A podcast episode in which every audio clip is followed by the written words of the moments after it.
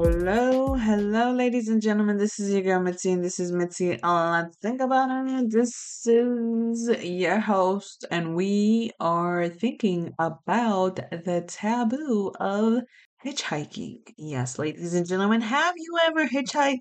That is the question. A lot of people will say no, but in reality, in my mind, in this day and age, hitchhiking is normal. We're just not putting out our finger and jumping in someone's car. You know, we are ordering a car of a stranger that we don't know that we're getting into that we are hoping that they will take us to the our destination. That is what we are doing, but in my mind that is just modern day hitchhiking. Back then you would never have ever gotten in a car that was with a stranger because that would also be considered hitchhiking is just getting in a car with a stranger that you don't know and going to a destination or going to the destination that you are requesting. And back then, when I was young, naive, and stupid, and broke, I would take rides from people to hopefully get me to where I was trying to get to because I had to walk everywhere. So if we wanted to do something or if we needed to get somewhere, we had to walk. And my butt was lazy sometimes and I got tired of walking. So when somebody pulled up to me and was like, hey, do you need a ride? I would be like, yes. And it's funny to think about it now because man, I was stupid. I was so stupid. I should have never put myself in those situations, but I did. So don't be like me. You know, do better than me, be better than me, and just don't do it. because my ass could have gotten kidnapped. My ass could have been put in really, really, really crappy situations. But I am so thankful that God was with me because, man, my life could have been different. So, on today's show, we are basically going to be defining what hitchhiking is, as well as providing you safe ways to hitchhike if you are going to hitchhike, and a quote to keep us thinking some more. So, what is the real definition of a hitchhiker per CambridgeDictionary.com?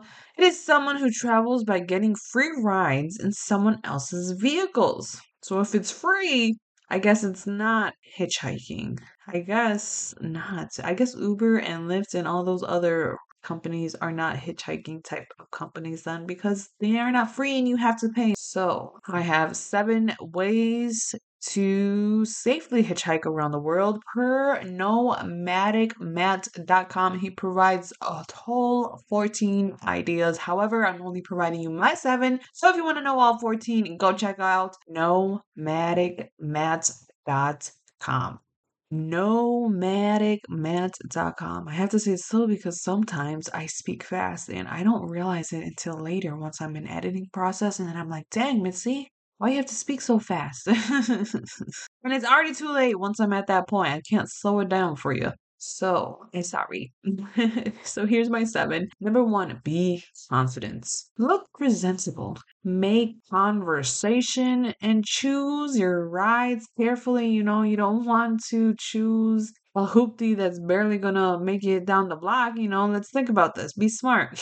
Which leads me to number five, use common sense. Number six, avoid arguments. And number seven, protect yourself. Let's make smart decisions. You know, one time I had somebody offer me a ride and I was literally like four or five blocks away. It was up a long hill and I was really dreading to walk up that hill. So I was like, sure, I'll take a ride.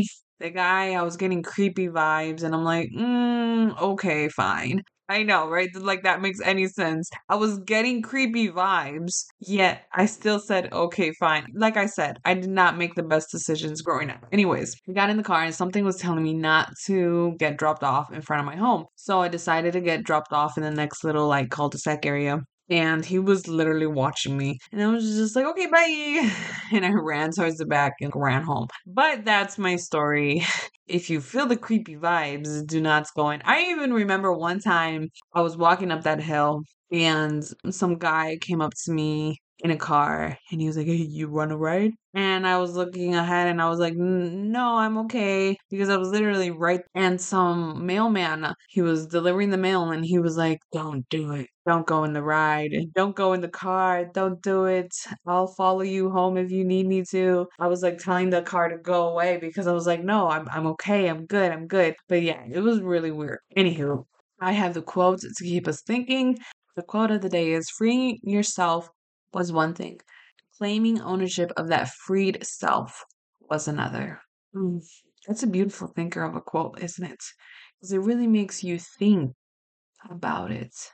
You see how I did that there? You're welcome. Always squeezing in little ways to make you keep on thinking so that you can continue to think when I am not around because my show is only every Thursday, 1 p.m.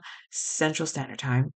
But don't worry, you can always go check out my website, mitzythinking.com, and you will be able to find great content that'll help you keep thinking. I have blogs, I have podcasts, I have special guests that we had great conversations talking about great, great topics.